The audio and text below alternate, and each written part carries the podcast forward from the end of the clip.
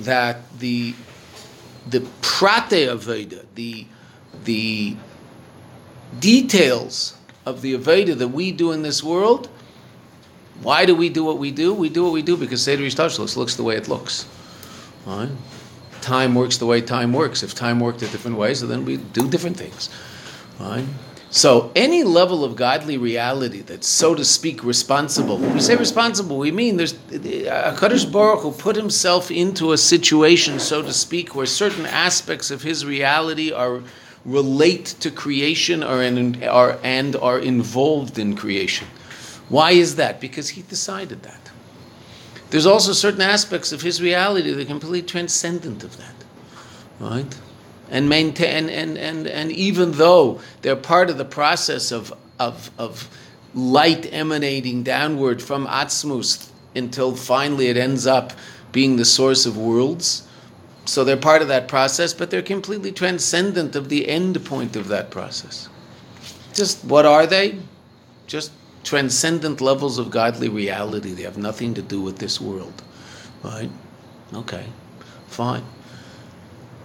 That being said, those levels have nothing to do with the way the world looks, so to speak. So the, the way things happen in this world is of no interest to those levels of godly reality, so to speak.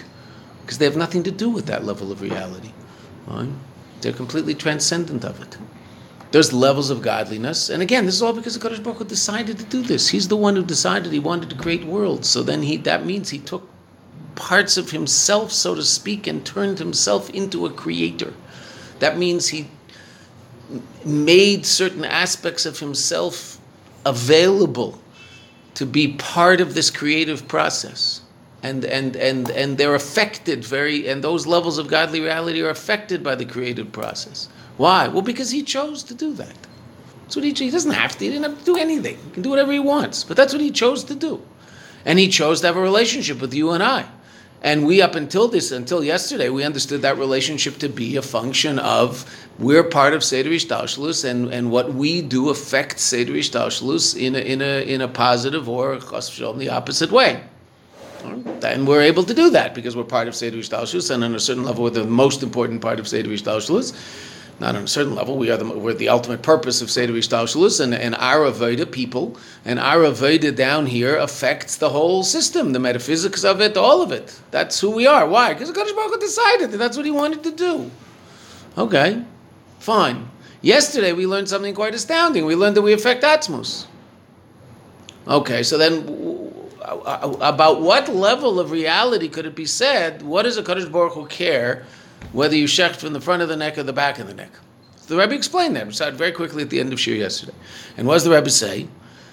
So let's well, let's read it inside again. We'll see, read it inside because it was the it was the uh, after eight thirty, and I think everybody's brain turns off after eight thirty. V'yesh leimer, everybody's busy shechting sheep already. V'yesh leimer, shezeh she'amru chazal. That which Chazal said, Ma ich leila Kadosh Baruch Hu, does the Kadosh Baruch Hu care whether we shech from the front of the neck or the back of the neck? At no point does Chazal say, what does the Kadosh Baruch Hu care whether we do mitzvahs or not? It's not true. Our mitzvahs affect Atzmus. Right? Why? Because Atzmus decided that our mitzvahs affect Atzmus, right? Not because there's anything uh, about us that's so incredible that we affect Atzmus. The Abishter decided that he is willing to allow us to affect the essence of his being by virtue of what we do. Whoa. That's what he decided. Why? Because that's the relationship he wants with us, which is really quite astounding. It's amazing. Okay. That being said, so so then what does Machbisle mean? So the Rebbe says an amazing thing. Kai ala Aveda Atzma. That's relevant, Kai, relevant to the Aveda itself. Dahainu, what does that mean? Prate Aveda. The details of the Aveda. Meaning the reason that we shecht from the front of the neck and the, not the back of the neck is a detail based on the way cows look. The way cows look down here in Eilam It's the way cows look, right? What if cows look differently? So we check them differently, right? If the week had eight days, not seven days, so then every eight day would be Shabbos. What difference does it make? Like that, it matters.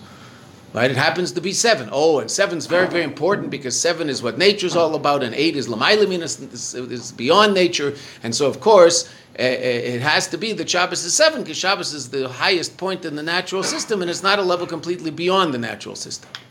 And what if the natural system were eight? So guess what? I would guess bris milah would be on the ninth day, right? And all that we say about eight, we'd say about nine. And would anything happen? No. Because why is it eight? Because it just is. Because that's just the way the world works. Because God decided to create a world where there are seven days. Why? Because there are seven days. Well, why didn't God create himself, so to speak, with eight days? And then there would be eight days. He could do that, right? None of it's none, none of it's of absolute necessity. It's all based on what Hakadosh Baruch Hu wants. Why are there ten spheres? Because God wants there to be ten spheres, and if He wanted there to be thirteen spheres, there'd be thirteen spheres, and you'd probably have seven fingers on one hand and six on the other, or maybe eight on one and five on the other. I don't know. It'd be hard. I don't think you'd have six and a half on one and six and a half on the other. It'd be hard to have thirteen spheres, right? Because they would be like you know, okay, so say twelve. 12 spheres. So we'd have six fingers. Why? Because everything would be base 12. But it wouldn't be base 12. It'd still be base 10. Because you'd count 1, 2, 3, 4, 5, 6, 7, 8, 9, some other number, some other number, and then 10. And what would 10 be? One group of 12s and zero units. Why? Because everything would be 12. What you and I call 12. Why? Because God decided that. But He didn't decide that. Instead, He decided 10. Why? Kacha. So everything works out perfectly. And it would work out perfectly with 12, and it would work out perfectly with 14, and it would work out perfectly with 26. He can do whatever he wants, it doesn't matter. Right? And there could be could there be seven basic colors? Yes, there could be seven basic colors. Why does there have to be three? Right? Because God decided in Gashmias there should be three. Let there be seven.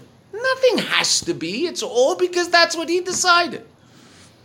Okay, and that decision is is is what makes Seder Ishtalshalos look what Seder Ishtalshalos looks like.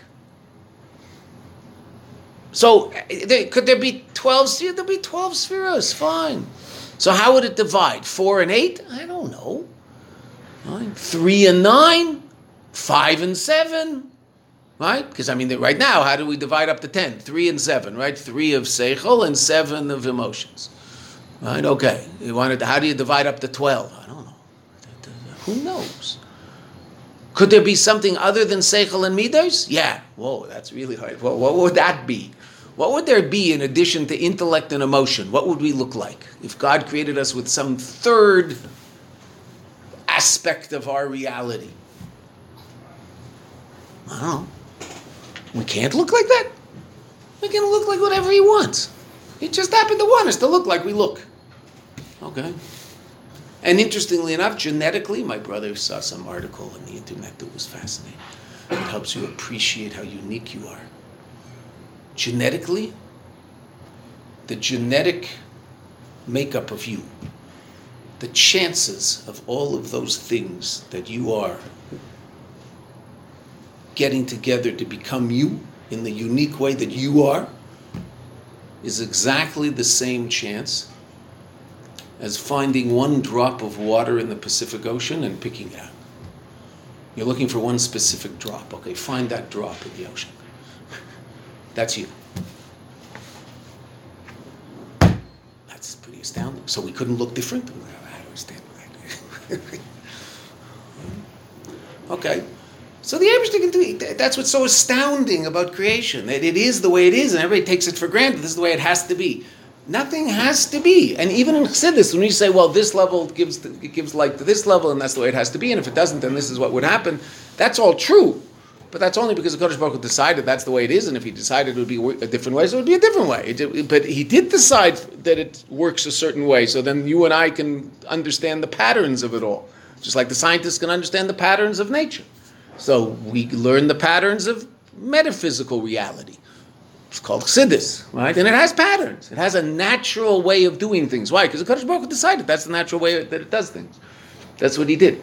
Right? The same way he decided that in springtime things come out of trees and turn into, you know, little buds and ultimately turn into fruit.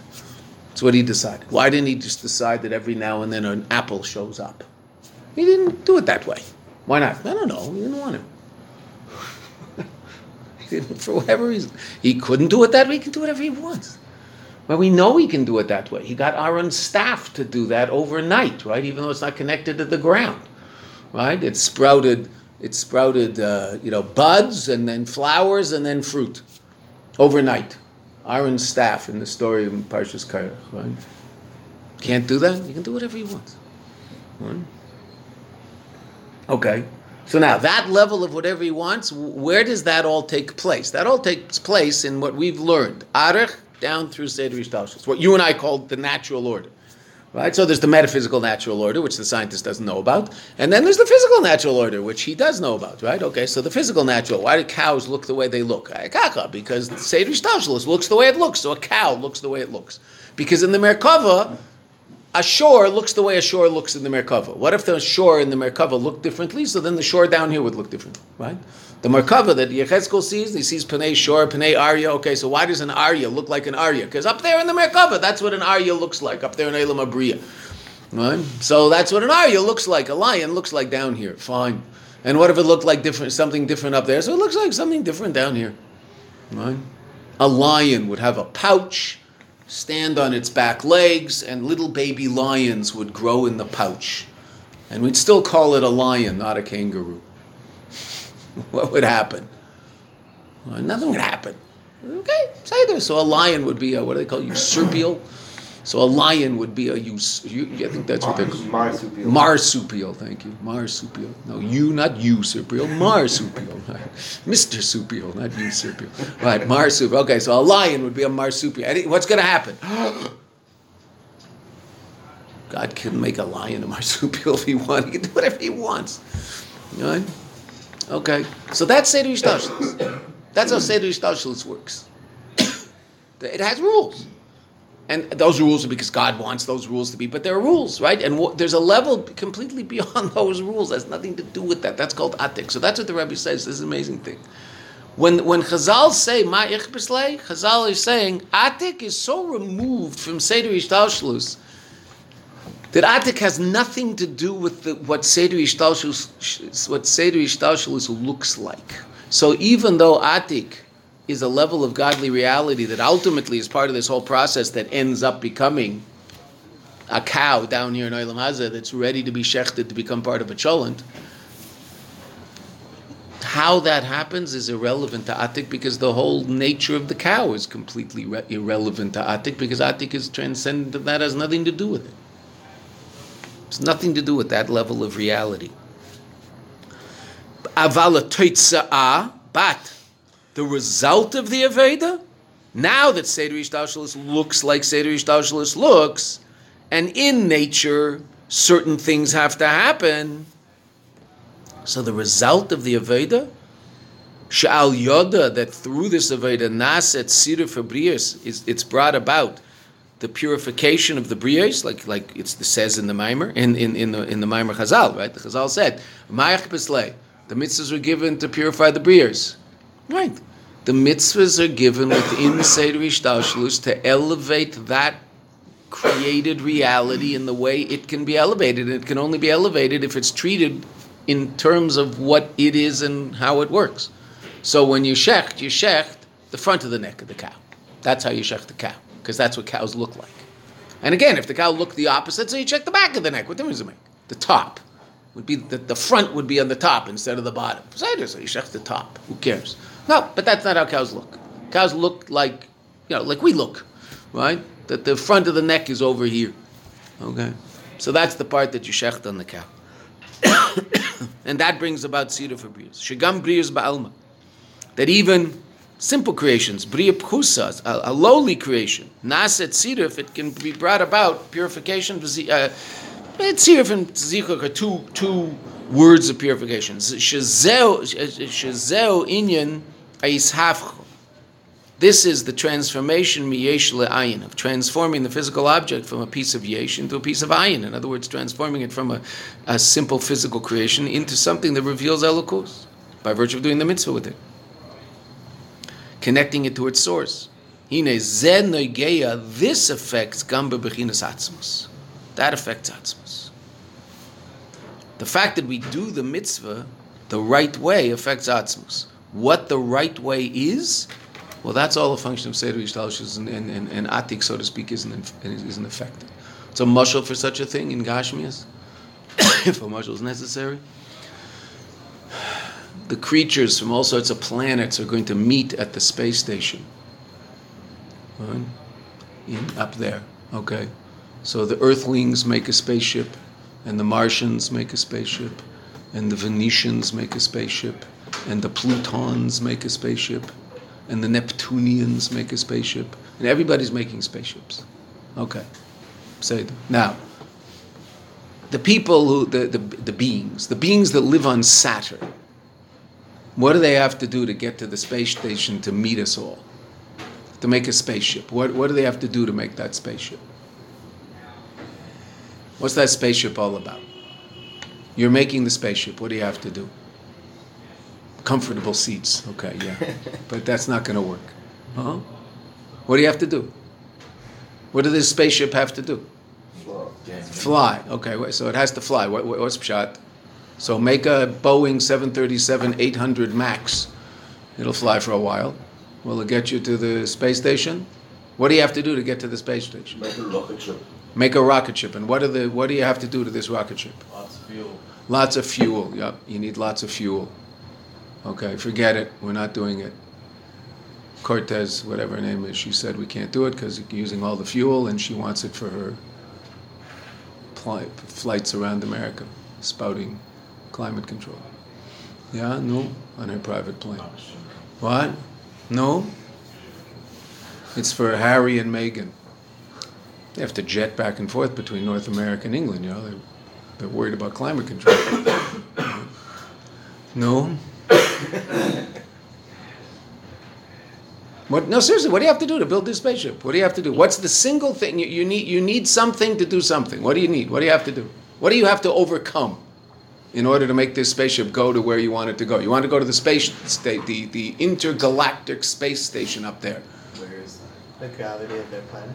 What? You need to get out of their planet. Oh, you have to get out of out of what of their planet? You're right. The the gravitational pull of their planet. So you need enough thrust on the rocket to get out of the gravitational pull of their planet, right? Okay, how much thrust do you need on Saturn relative to Earth? A lot more, right? Because the gravitational pull of Saturn is a lot greater than the gravitational pull of Earth. Because Saturn's, yeah, I don't know, ten times. It's huge, right? It's much bigger than Earth.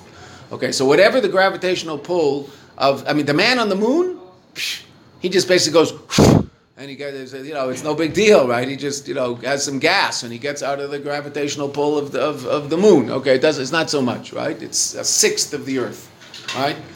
And I mean, you guys weren't around when this was happening, right? When, when they landed on the moon, I think the third, the, the, the third, no, the second mission. The, the first one, we only saw a, a, a, a you know, like a, we, there was no camera on the moon the first time. Right? The second time, there was actually a camera on the moon. You could see the guy walking around on the moon. That was really cool. And what was one of the things he did? The guy, the, one of the astronauts, he took a golf ball and a golf club. Why? Because he wanted to hit a golf ball 700 yards.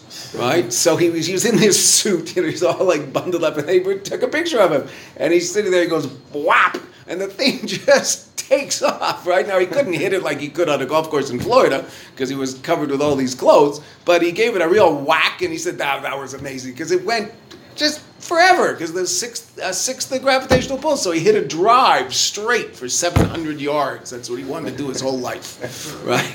he did it. That's what he did up there, right? Okay, it's one of the things they did up there. They picked up a lot of rocks also. Okay, fine. So you need you need a spaceship that has enough thrust to get out of the gravitational pull of your your planet. And every planet's different, right? Okay. True?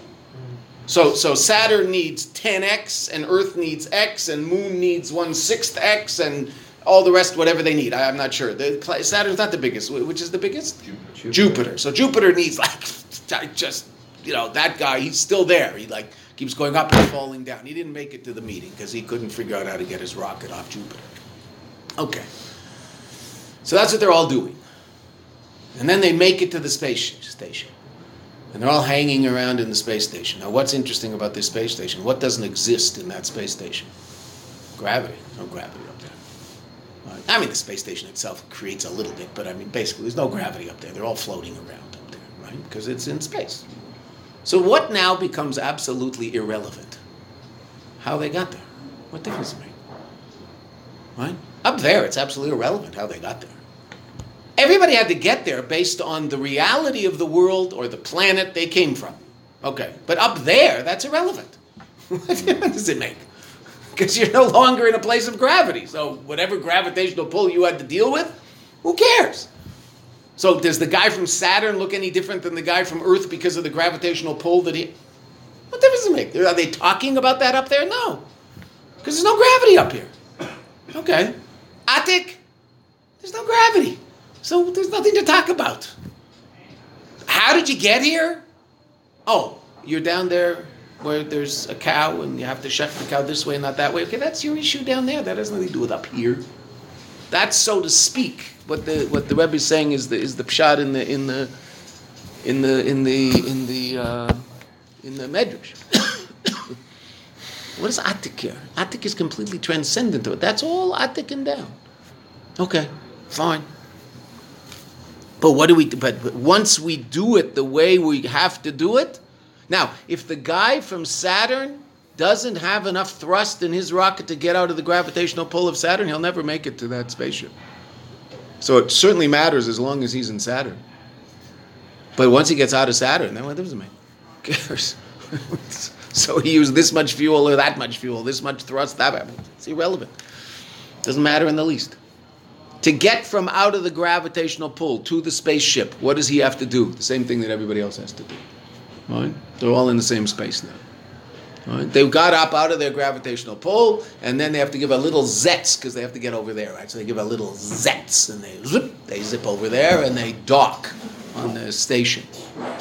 And there's a bigger dock for the Saturn spaceship. Okay, because it has to be bigger because it had to get out. Okay, that's irrelevant up here. That's a residue from down there. Nemar, and about this it says, Serve God, and I will remove. Atzmus umaus ein serve baruch dafka. Atzmus. So now the Rebbe dealt with the with the apparent contradictions in the Maimar Chazal. Ubeze yuvan mashenemar kan, and now the Rebbe just ties up one point of why it says dafka. I will remove sickness from your midst, as opposed to I will keep you healthy, because removing sickness takes a greater koyach than keeping you healthy, right? Preventative medicine is easier than curative medicine. What I'm saying here, and not like it said before this. This pasuk is in Parshas, Parshas Mishpatim.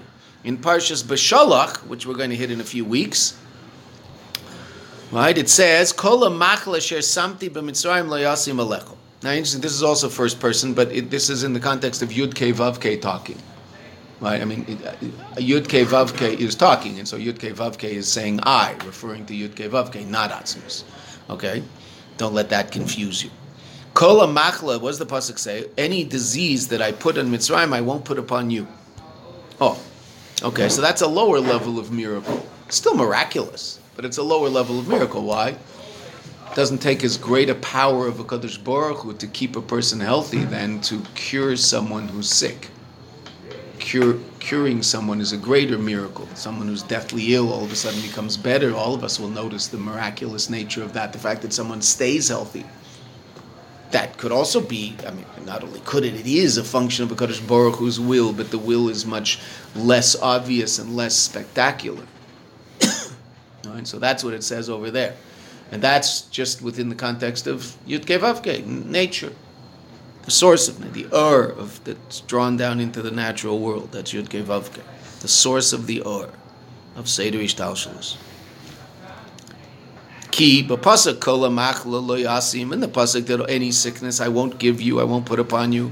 Meduba rak oidis efsharis lamachla. That's only speaking about the possibility of a sickness. V'brocha he and the the, the brocha is she'efsharis zu. This possibility loy tavel lepeil won't come into actuality. Meaning a person could theoretically be sick, but it won't happen. Right? So that's one level of godly intervention, so to speak. Aval b'pasuk vasireisi machla, but this pasuk, our pasuk, I will remove sickness. Yesh chidush gadol yosef. There's a greater, there's a greater, there's a greater novelty in this pasuk.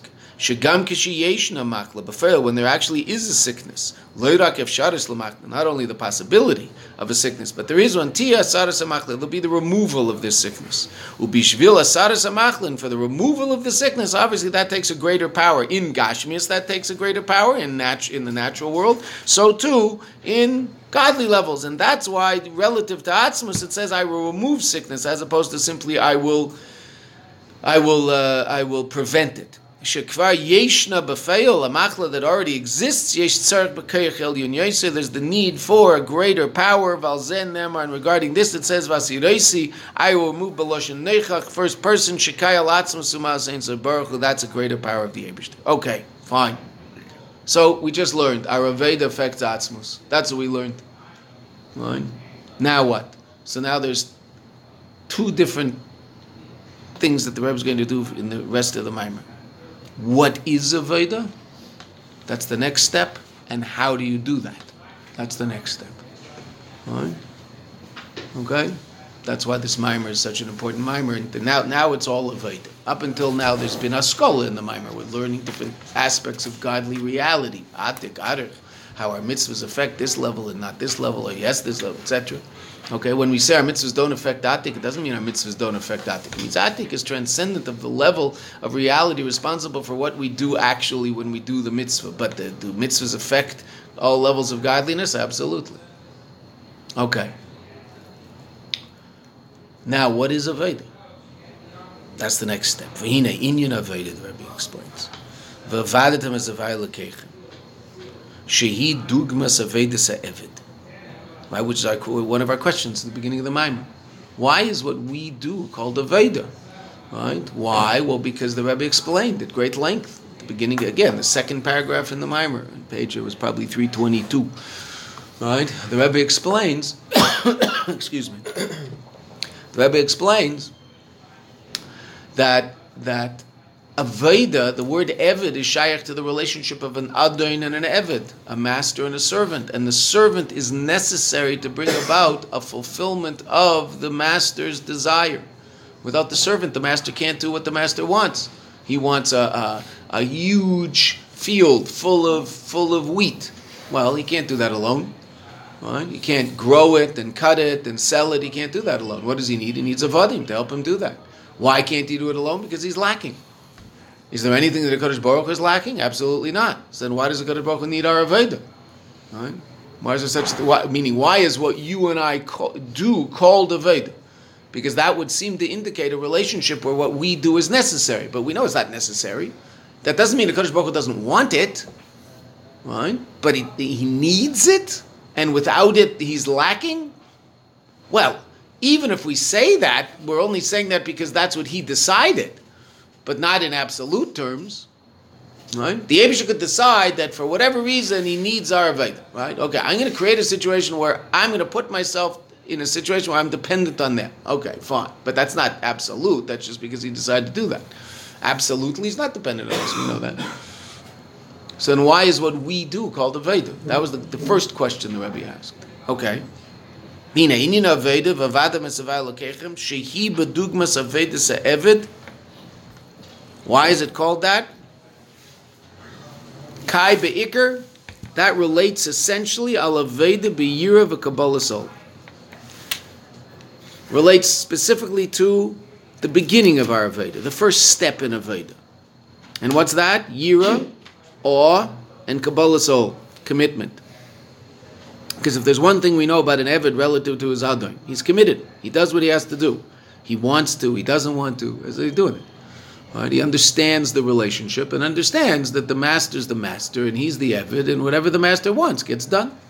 That's the relationship of an Evid to another. And so too a Yid understands that the Abishter is the Abishter, and whatever the Abishter wants has to get done. I, I, feel like it, I don't feel like it. Okay, sometimes I'm more inspired, sometimes I'm less inspired. Commitment is that which transcends inspiration. Right? Someone who's not committed, so they only do what they do when they're inspired. Right? I feel like getting up. Okay, so I'll get up. I don't feel like getting up. I won't get up. That's not called Kabbalah Soul. Right? That's based on inspiration. Okay, what's Kabbalah Soul? Kabbalah Soul is I, I, I have to get up. Why? I don't know. I just say you have to go to work. That's the way it is. Right? I want to go to work today. I don't want to go to work today. I'm inspired to go to work today. I'm not inspired to go to work today. An adult doesn't listen to the alarm and make a decision. Hmm, am I going to get up today?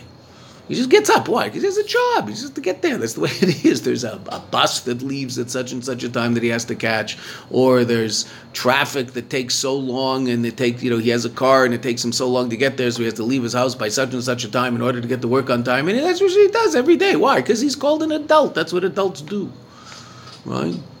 They're committed to something. What are they committed to? I, I, don't know. I mean, that commitment can be understood in many, many different ways. The commitment of that guy going to work every day. I would imagine when you know when it all when push comes to shove, it, it's uh, probably has a lot to do with his commitment to the welfare of his family, and he realizes that that for the welfare of his family, he has to get up and go to work every day. I mean, there's other things in there. There's himself in there and his own hang-ups and his own ego and all that. Okay, that, that'll be involved in his decision to be committed to this.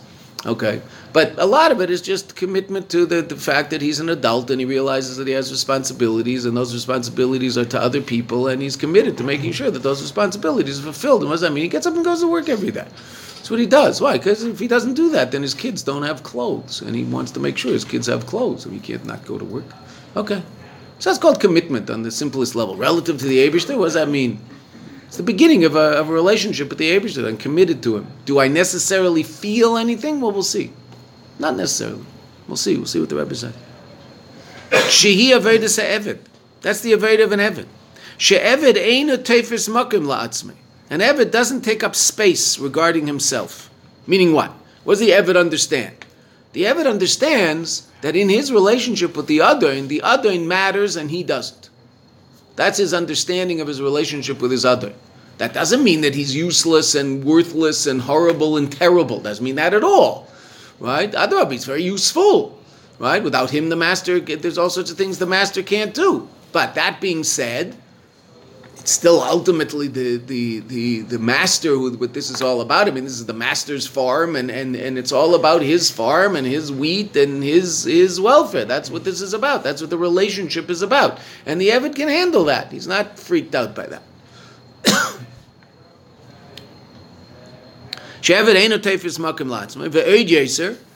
Right on the deepest level, a real Evid, she'enu shum mitzias latzmai.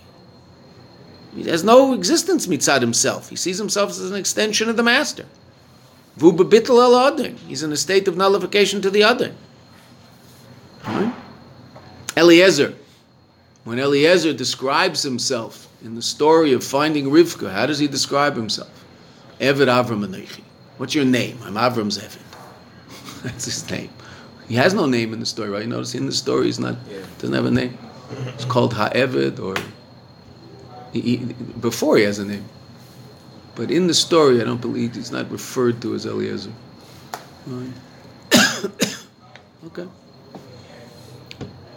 Before the story is that even though in terms of himself, meaning in terms of his relationship with himself, the Evid, befkera nichale.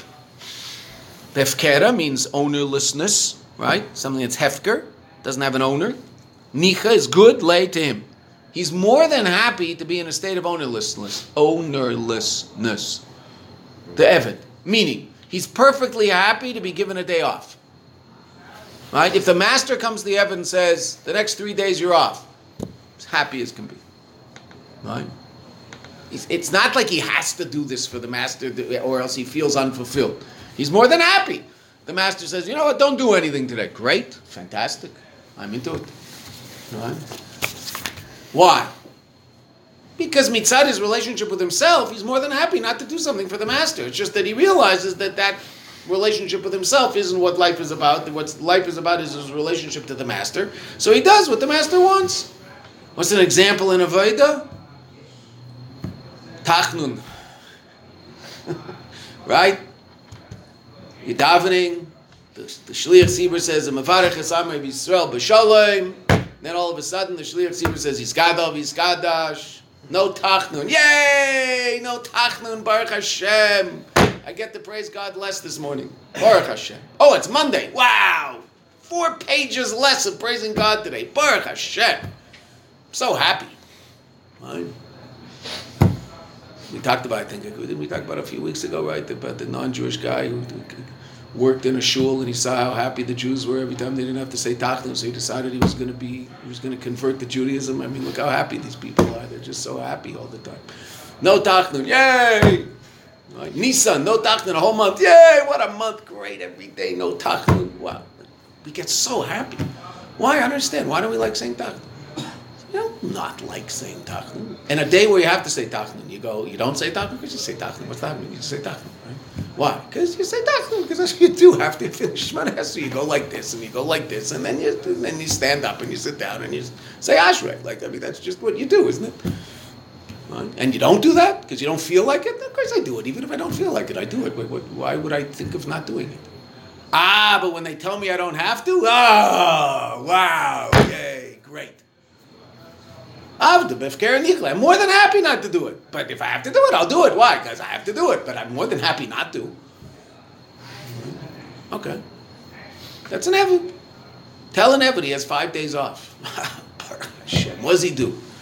The average Evid, what does he do? Sits and drinks himself silly for five days. Just like, I mean, not around here. Right? Isn't that what happens? Right? Just hope they don't drive all the advertisements on the television from you know December 23rd until January 2nd are all about you know don't drink and drive. Why? Because what's everybody doing? Well, they're on holidays. So what are they doing? Drinking themselves silly all day. right? okay, it's interesting. What do they do on a normal 27th of the month? Get up in the morning and go to work like everybody else, right? Well, I don't know what's different about this 27th of the month. You don't have to. Ah, uh, you know. right? Made the honey lefanecha. Right? That's it's so wild. It's all they just people just drunk for days. Bizarre. Okay. It's like Purim every day. It's not, it's not Purim anymore. I know, but it's not Purim. What? It's Purim every day. It's not Purim anymore. Yeah, it's true. You're right. It's something very serious. Right? So even though mitzad himself nichle, meaning in terms of his, he has a relationship with himself, the Evan. Definitely has a relationship with himself. He's not aware of his own self. Of course he's aware of himself. But relative to the other, he's in a state of bittel, meaning whatever the other wants, that's what the other gets. I, I might not want that. That's not part of his equation. And that's called Kabbalah soul. And that we'll see is Reishi Savedi Bikadav So that's the beginning of a relationship with the Kadosh Baruch When do I know that I've entered into a relationship with the Kadosh Baruch When I do what he wants. Even if I don't feel like it. If I'm doing it because I feel like it and I do it when I'm inspired and I don't do it when I'm not inspired, then that doesn't mean that what I'm doing is useless and not good. It's amazing and incredible, but it has, it, you know, at this point, it doesn't yet have to do with a relationship with the Kadosh Baruch It has to do with a relationship with myself. I like it Uh, when I don't like it, so then I might not do it.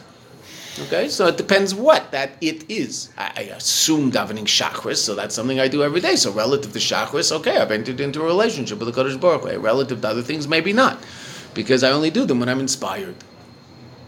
And when I'm not feeling inspired, so I, you know, okay, I don't, I'm not so serious about that. So that, that means I'm still relating to myself a lot more than I'm relating to a Kadosh Baruch Hu. When does the relationship begin? Reishis Avedi Vikara Visharsha, 41st chapter in Tanya, which we've talked about a number of times, which is something that everybody says before davening every morning. That what, what, what do we say? We say that the, the beginning of it all is Kabbalah Soul. It's a commitment. That's the beginning of a relationship. I'm committed to the other in the relationship. So now the relationship is about them, it's not about me. It's not about how I feel.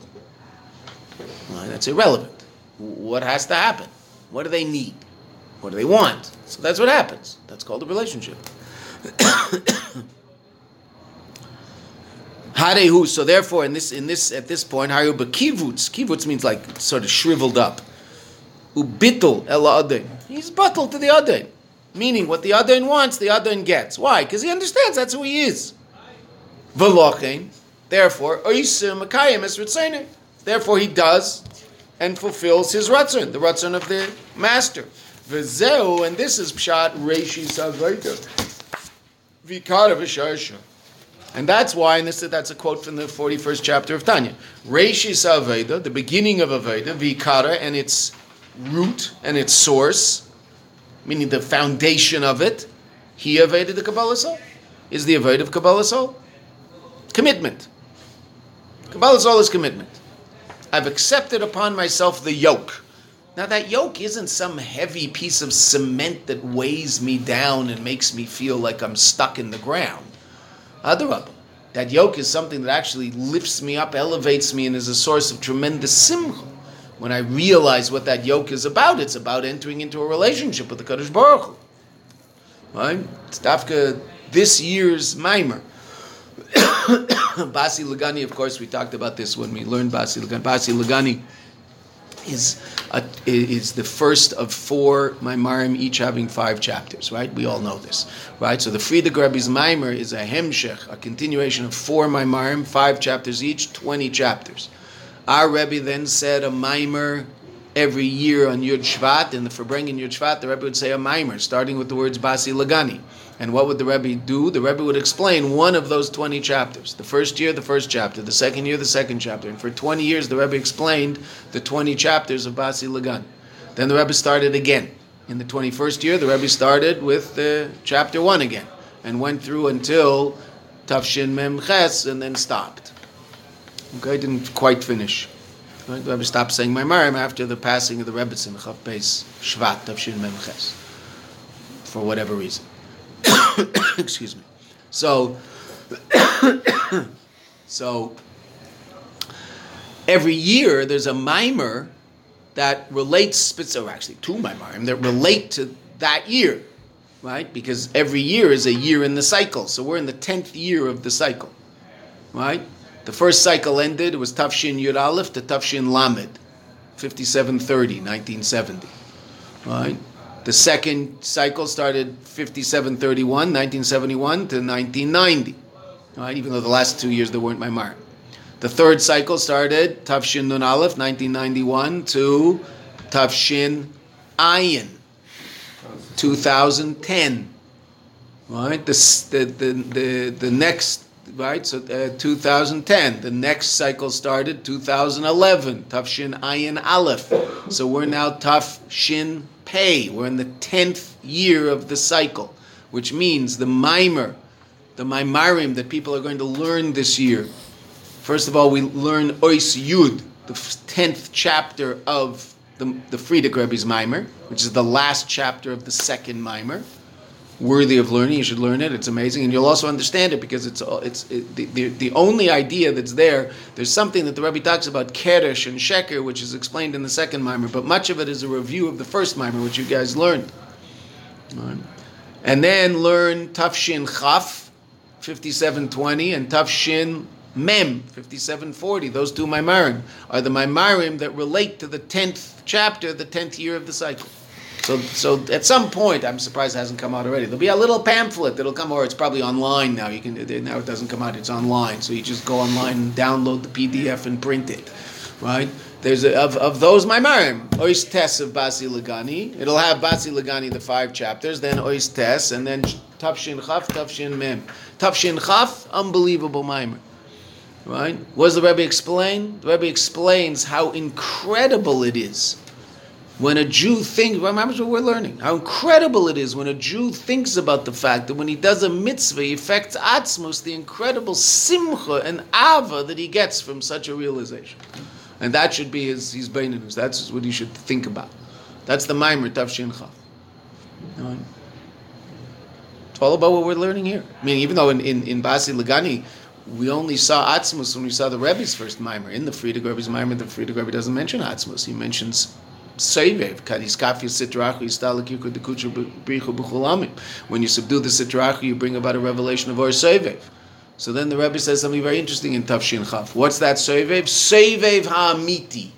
Real Seivev. Like, what's that real Seivev? There's like Sears Seivev and real you know, Waldbaums. What's it called? Waldbaums? Is that No, what's the name of that? What's the name of that store in America? You know, Target. Target Seivev and, and real Seivev? Is that how it works? Right? No. it was real Seseri, it means Atzmus, because that's what the Rebbe told us. The Rebbe told us when we subdue the Sidrach, we touch Atzmus. That's the Rebbe told us in his first mimer, we learned it together. Okay. So when the Frierdiker Rebbe says Sevev, the Rebbe says he really means Atzmus. Okay. so in the ten, in in in later Maimarim, the Rebbe explains that, and in in, in Tafshin Chaf, the Rebbe explains it at great length. This year's Maimar. It's amazing. The Rebbe talks about the incredible simcha someone should experience by serving God, because when one realizes that when you serve a Kadosh Baruch Hu, he quotes a, a, a Maimer Chazal, a Kadosh Baruch Hu is kissing your lips when you're saying words of Torah. As your lips are saying words of Torah, Kadosh Baruch Hu, Atzmus is kissing your lips as they're saying those words. Wow. That's what happens when you learn Torah. Right? So I'm sitting and learning Torah and my phone buzzes and I think I'll take a peek. Okay. So I'll take a peek. But say, guess what? The kiss just ended. Now I'm looking at whatever I'm looking at. So may, that'll sort of maybe keep me sitting and learning the Torah. I like this kiss. This is nice. The Abishter is kissing my lips. That's, that's, what, the, that's what the Bible says. The Abishter is kissing your lips as your lips are saying words of Torah and words of davening. wow. And that that should give a person tremendous simcha and tremendous energy to learn Torah. It certainly does.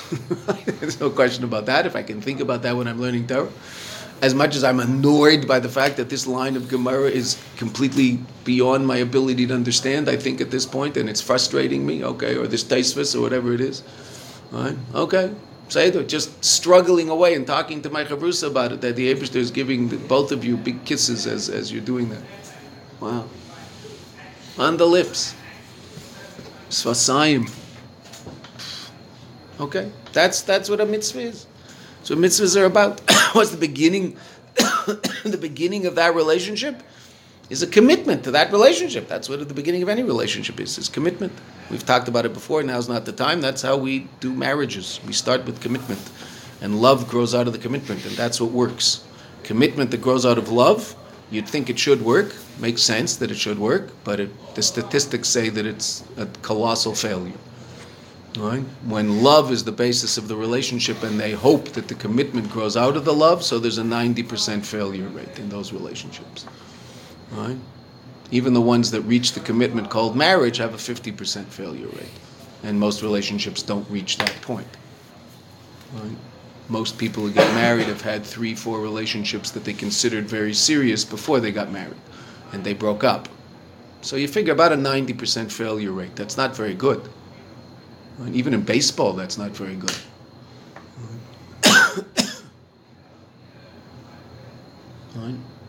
Do can relationships fail? Absolutely, no question. There's something in the Torah called the get because people are people and it can happen. Wonderful people. For whatever reason, the relationship didn't work out. They're wonderful people. Just didn't work out. Okay, that can happen. But when it's done the right way, there's less chance of that. And what's the right way? They start with a commitment. They're committed to each other and committed to an ideal, uh, uh, uh, uh, an ideal that they share in common. And what grows out of that commitment? Love. Then it lasts.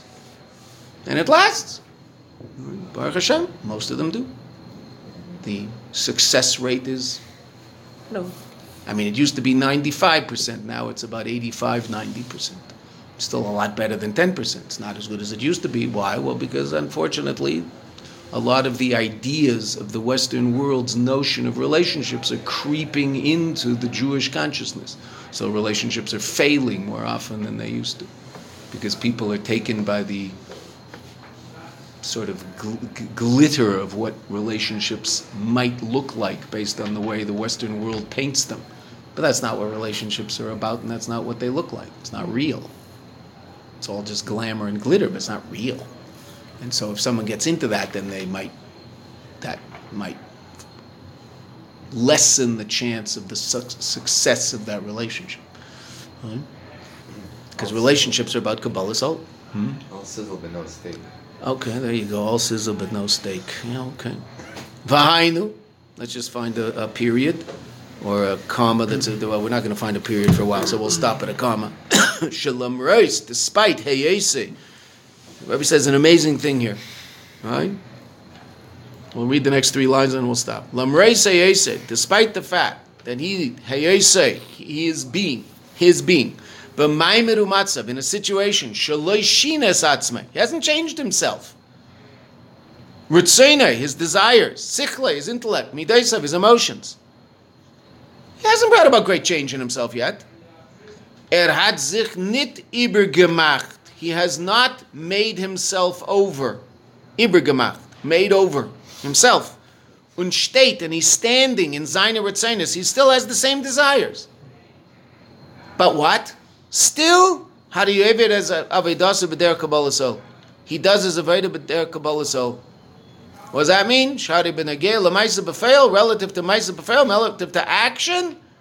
Kiyama mitzvahs b'sur meirav aseitei, performing mitzvahs with staying away from evil and doing good. Efshar lahamti, and it's impossible to wait. It's impossible to wait until he changes himself.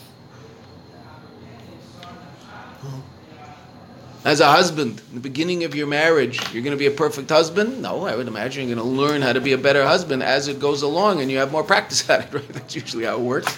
But how in the world would you know what it means to be a husband when you first get married? Okay. So you might not necessarily have changed your ritzenis and your seichel and your midas. Okay, but what are you going to make sure happens? That you treat your wife the way your wife wants to be treated and should be treated and that you would like to be treated right? And even though that might not necessarily be in line with what you want all the time, because you might desire now and then to be set free, because uh, uh, there's so much commitment here and so much obligation, and and, and, and uh, you know it's nice, I love it, it's incredible, but it's, I, I you know I, I, can't go out whenever I want and do whatever I want and and, and go wherever I want, etc. etc. Okay, so might it might be a while before a person matures to a point where he, you know, sees himself in terms of who he is and what he is and what he thinks and what he feels as, as part of this relationship completely and totally. The beginning, probably not. How can he change overnight? Okay, so too in a relationship with the Kadosh Baruch I'm going to change overnight. Of course, I'm not going to change overnight. How am I going to change overnight? But what am I going to try to do? Kabbalah soul. I'm going to commit to doing those things that the Abishter wants, and over time, change will happen. But but I'm going to wait until I change. That's not Kabbalah. Right? There was a famous Jewish philosopher. Right? He actually had a famous name, right? Because his his he was named after the Apter Rav. The Apter Rav was the Ohev Yisrael, was a very famous Hasidic Rebbe in Europe. So there was a Jew who was a, you know considered a you know sort of famous Jewish philosopher in the 20th century, Abraham Joshua Heschel. So the, the Rav was Abraham Yeshua Heschel. He was descended from so he said, I'll keep Shabbos when Shabbos speaks to me. Okay, sort of the opposite of Kabbalah soul, right? you don't keep Shabbos when Shabbos speaks to you. Keep Shabbos because God wants you to keep Shabbos. Right? Will Shabbos begin to speak to you? Yes, at some point Shabbos will probably begin to speak to you. But the only way Shabbos will ever speak to me is if I start keeping Shabbos. How is Shabbos going to speak to me? I don't have a relationship with Shabbos. How is it going to speak to me? It's not part of my reality. Oh, I know it happens every seven days, Beseder, but I'm busy bowling. Right? Or as the Israelis say, what do you know what the Israelis call bowling? Wow. Bowling. Gonna go bowling. It sounds terrible. Yeah. Gonna go bowling. That's what they say. My kids all say. I teach them. No, no, it's not called bowling. Bowling. You don't go bowling? No, no, no. Bowling. bowling. But it's O W. I know, I know, but it's bowling. Bowling. Okay. So, it tomorrow.